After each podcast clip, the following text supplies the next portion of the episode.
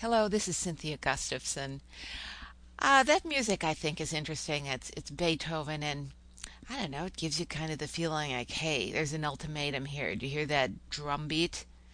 Well, today I'm going to be talking about body image.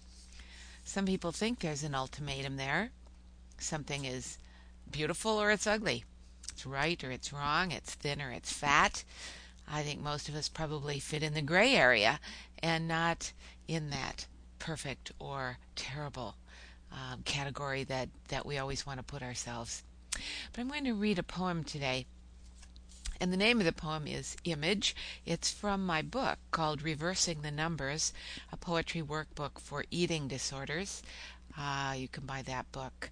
Uh, you can request it at any bookstore or uh, it's on the web uh, on my website, www.cynthiagustavson.com.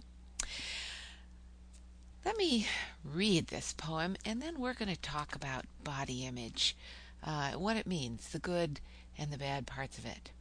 Image. Thin is in, except for breasts and outlined muscles, muscles on long, feminine legs and arms. Armed with weights, I lift and lower as I train. Trained to be gentle, I now push body and mind. I don't mind, really. I'd rather be strong, as long as I remain feminine, as long as I remain free, free of what others want of me, free to choose. If I lose choice, I lose it all. What to choose? A body like a model, thin, spare, would I starve to get there, to stay there? Why there? A body like Dolly Parton? Would I pay a surgeon to get there? Pay a surgeon to thin out my nose, unwrinkle my skin? Why there? Is my hair the wrong color? My lips too thin? Now I'm back to thin, again and again and again. Thin is in, except for lips and breasts, and now the muscle trend. Thin is in, but so is sexy and being your own woman. Okay, let's think about that. Thin is in, but so is sexy and being your own woman. Obviously, this podcast is for women. Um, well, you, you men can listen in if you want to. Maybe we can uh, teach you something. So, I'm 60 years old. I've lived through it all. When I was a girl, I was as thin as as you could possibly be. Didn't have much appetite in those days. I tried to eat and really couldn't. But those were the days when thin wasn't in. The hourglass uh, figure was in, and I tried hard to get there, and it just wouldn't work. Just wouldn't work. Now, as I've gotten older over the decades, I'd put on a little weight. And uh, wasn't so much that my friends told me that I needed to be thin or my brain told me I needed to be thin. Now it's the doctor that tells me I need to be thin.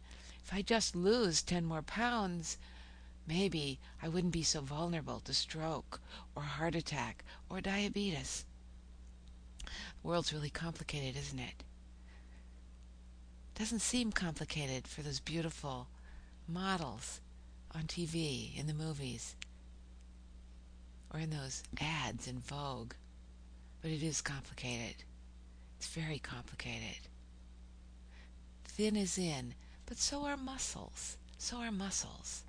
It's more important to be healthy. Sure, it's not it's not healthy to be overweight. Much better, much better to be kind of thin with a muscular body that allows you to do anything your body needs. You break down in a car and you're five miles away from the nearest gas station. It sure would be great if you could walk it or jog it, wouldn't it?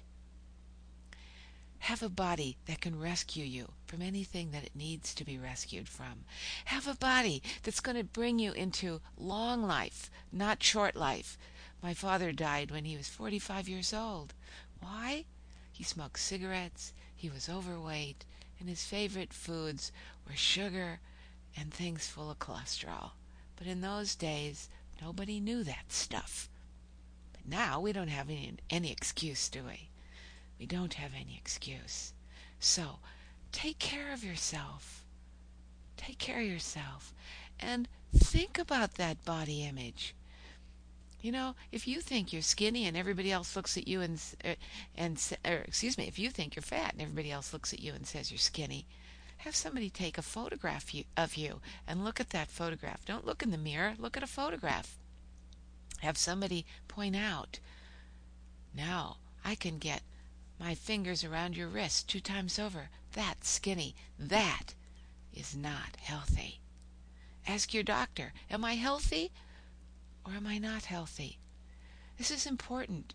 We are living in a time when we have all this information that tells us about longevity, that tells us about quality of life, that tells us about vulnerability to certain diseases, to certain conditions of the body. This is the time to use that all of that information to your own, to my own, to our own benefit. So, Look at think about your body image and think health. Don't think model.